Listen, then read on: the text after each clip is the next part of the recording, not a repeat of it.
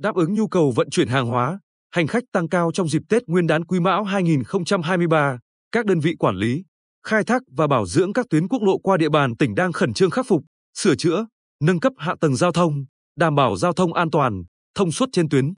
Những ngày này, công ty trách nhiệm hữu hạn BOT 36.71 bố trí 4 đội thi công thực hiện sửa chữa các hư hỏng trên tuyến quốc lộ 19 đoạn từ km 17 054 đến km 50 00, nạo vét kênh mương, sơn cọc tiêu, biển báo.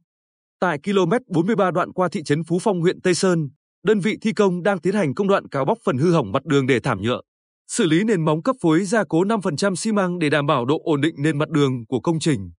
Ông Nguyễn Đăng Thuấn, Phó Giám đốc Công ty Trách nhiệm hữu hạn BOT 36.71 cho biết hiện đơn vị thi công theo hình thức cuốn chiếu. Đối với những vị trí hư hỏng nặng thì tiến hành xử lý nền, đá cấp phối thảm lại bê tông nhựa, còn lại thảm lại để đảm bảo lưu thông.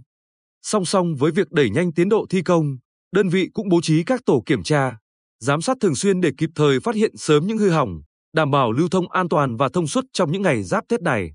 Trong khi đó, trên tuyến quốc lộ 1, các đơn vị quản lý, vận hành cũng đang tích cực thực hiện việc trùng tu mặt đường, sơn lại hệ thống cọc tiêu biển báo, quét dọn hệ thống thoát nước. Tuy còn gặp một số khó khăn do thời tiết, lưu lượng phương tiện di chuyển đông, nhưng dự kiến việc trùng tu, sửa chữa cũng sẽ hoàn thành trước 20 tháng Chạp để phục vụ tốt nhu cầu vận tải hàng hóa, hành khách trong dịp Tết Quý Mão 2023 đang cận kề. Ông Trần Thái Hòa, trưởng văn phòng quản lý đường bộ 3.4, cho biết hiện trên tuyến quốc lộ 1 và quốc lộ 1D, hầu như đã xử lý xong các ổ gà để đảm bảo mặt đường êm thuận. Tuy nhiên, chúng tôi vẫn đang tăng cường kiểm tra mặt đường trên tuyến, trong đó tập trung những vị trí dễ phát sinh sình lún, lún trồi, hăn lún vệt bánh xe, mặt đường, cống rãnh bị động, ổ gà để kịp thời yêu cầu các đơn vị bảo dưỡng xử lý ngay. Bình Định có 5 tuyến quốc lộ đi qua, gồm quốc lộ 1, quốc lộ 1D, quốc lộ 19, quốc lộ 19B và quốc lộ 19C, với tổng chiều dài hơn 344 km.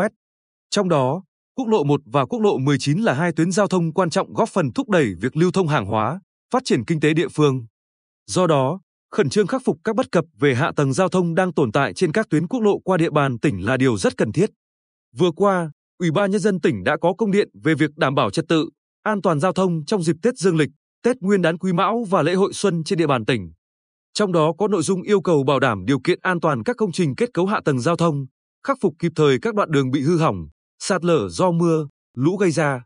ra soát bổ sung hệ thống báo hiệu giao thông, thiết bị cảnh báo phản quang tại các nút giao thông, các đoạn đường có độ dốc cao, bán kính cong hẹp, tầm nhìn hạn chế.